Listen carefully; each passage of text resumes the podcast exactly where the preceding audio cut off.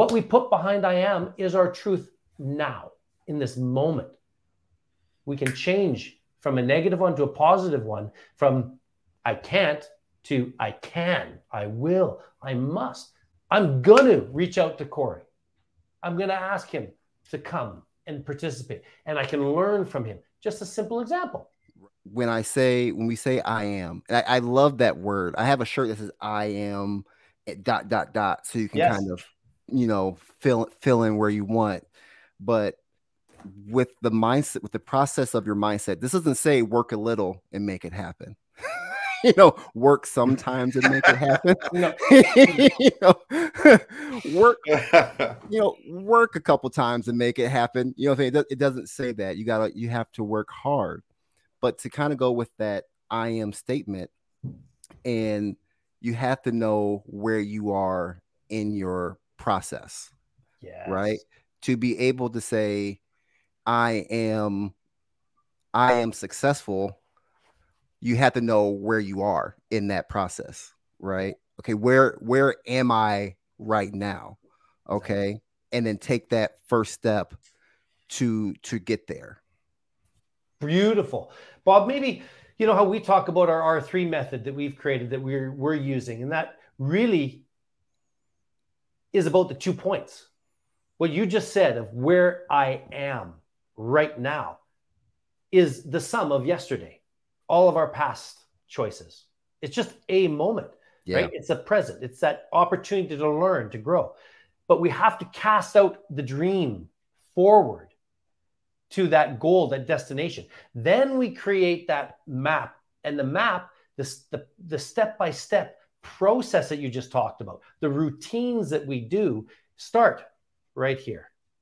That visualization, that intention of putting it out. Writing it down, taking action to do it, and then realizing that I'm not self-made. Mm-hmm.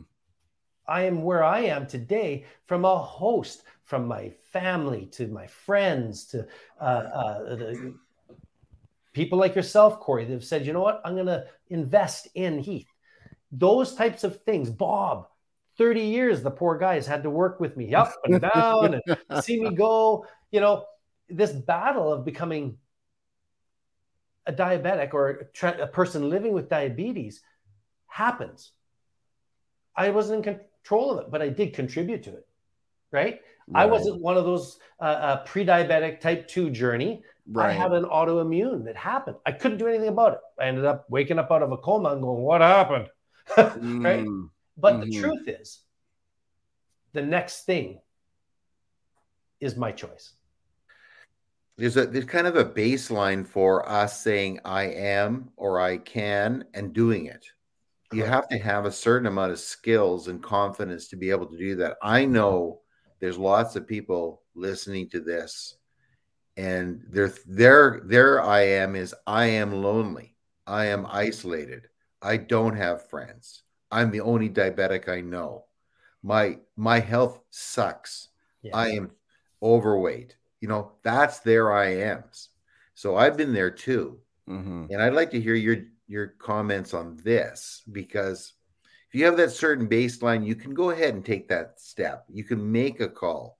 You can join a group. You can do certain things if you have a baseline of certain skills. But sometimes we're deep in a hole, and what's the first step like? What do we need to do there when you're at that point where it's tough? Right. That's not only is it a good question, but it's real, right? That is real, flat out. There's a lot of positivity that we're talking about today, but like you said, flat out, there's somebody out there right now that they're like, I don't care about your positivity. I'm lonely. Yeah. Right? So true. It's so true. And the only thing I can really say to that is kind of positive. Right? That's good. And the fact that you can acknowledge that you are lonely is a positive thing, because some people will just sit in it and be mindful that they're lonely and just not do anything. And the first step is saying it out loud. It's like, I am lonely. That's the first step. And that's powerful, because we live in a world where we go on Instagram or on Facebook and we just see this.